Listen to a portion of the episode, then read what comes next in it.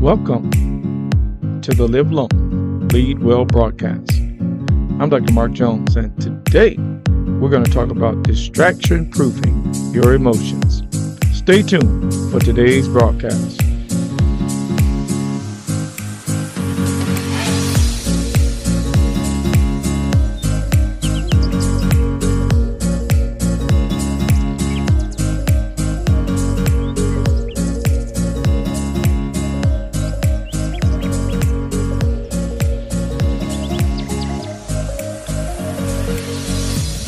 Isaiah 26, verse 3 Thou will keep him in perfect peace, whose mind is stayed on thee, because he trusted in thee.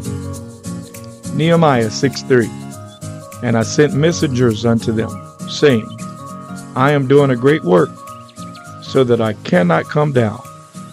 Why should the work cease while I leave it and come down to you? Distractions come in all kinds of forms, shapes, and sizes if you allow them to. You know, the last scripture I read comes from Nehemiah chapter 6, and you know the backdrop. Nehemiah, who was safe in the palace serving the king, um, had it made in the shade. But God had another purpose for his life, and that is that he would go and build up the walls around his people, which represented security.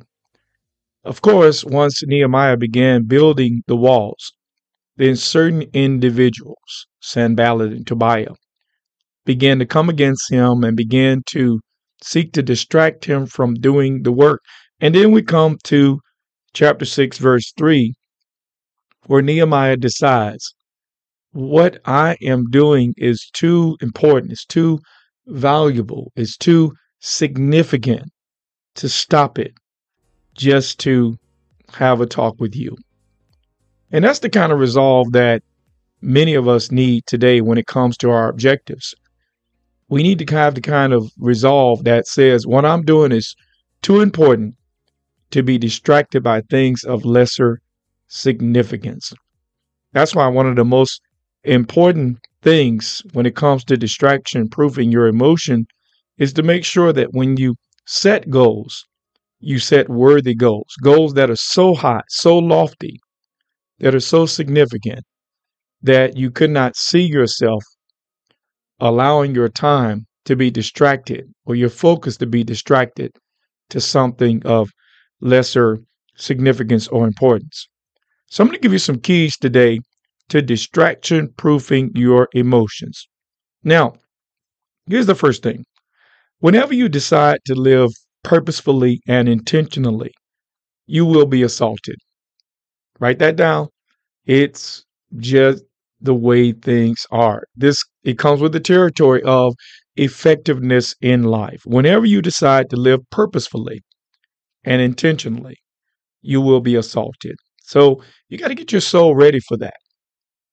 Don't believe that everything that is simple will be easy.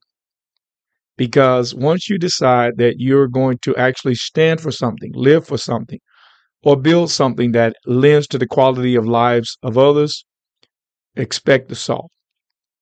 Now, whenever you decide to build the lives of other people, you will constantly be targeted, and for no other reason than you sought the welfare of others. That's literally what the scripture says about Nehemiah. Because he sought the welfare of the children of Israel, he was assaulted. So, whenever you decide that you're going to spend your life and your time and your efforts building the lives of other people, you will constantly become a target of some agenda to distract you from adding the value that you have determined that you must add. Now, here's the third thing Understand that all of this comes with the territory of being a world changer. You know, if you're going to make a difference in the world, if you're going to use your influence in a way that benefits the lives of other people, you got to understand that these things come with the territory of being an agent of change. Nothing changes without a catalyst. And I'm convinced, I'm persuaded that God inserted you into your situation to be a catalyst for change. Now, here's the fourth thing with influence and authority comes great adversity. It's a package deal. Wherever there's influence and authority, there's also going to be great adversity. It is a package deal. And I just want to drive that point home that it is absolutely normal to be assaulted because you want to do good. Here's the fifth key create a solid routine that is designed to help you remain focused. You see, your rhythm is found in your routine. So you want to make sure that you develop a routine, especially a morning routine, that helps you to get in the right frame of mind, that helps you to set the case, the pace of your day, to help you to, to get into a certain rhythm to perform at an exceptional level. So create a solid routine that is designed to help you remain focused. Here's number six adopt that routine as a lifestyle. You know, I see so many people that decide to do something that's going to put them in a state of well-being and and then for some reason they just decide to stop and then they start feeling everything they used to feel because they stopped doing everything that they were doing in order to break that cycle of negative emotions so make sure you make a lifestyle of effectiveness in your routine here's number seven recognize the necessary maintenance that every mind needs and make sure that you do that maintenance. Do you know the maintenance that your mind needs in order to continue to perform optimally? Do you know the maintenance that your mind, your emotions require? Here's number eight uh, make sure that you get to a place where you expect that there will be warfare in your progress. And, and I, I don't mean that from a doom and gloom standpoint, but just get in a space where, you know, for example, if you were in the military, you wouldn't be shocked if somebody took a f- shot at you one day because you've you've let your mind get to a place where you expect that warfare is a normal part of progress. Whenever you're making progress, there's going to be warfare because your progress equates to the change of lives, the glory of God, and the fulfillment of you. Let me say it again. Your progress equates to the changing of lives, the glory of God, and the fulfillment of you. So get to a place where you just ex- don't don't sensationalize warfare. I meet so many people, and and they they just sensationalize warfare as if uh, you know is is just an exception to their life. When really uh, it's common to all of us who endeavor to be effective with our lives. Here's number nine focus is about setting your intention upon your objectives and not allowing anything to become more worthy than your objectives in your mind. I'm going to say it again. Focus is about setting your intention upon your objectives and not allowing anything else to take on a, a, a, a sense of worthiness more than what your goals and objectives are. That's a distraction. Because remember, you already decided what you wanted. You already decided what your goals were.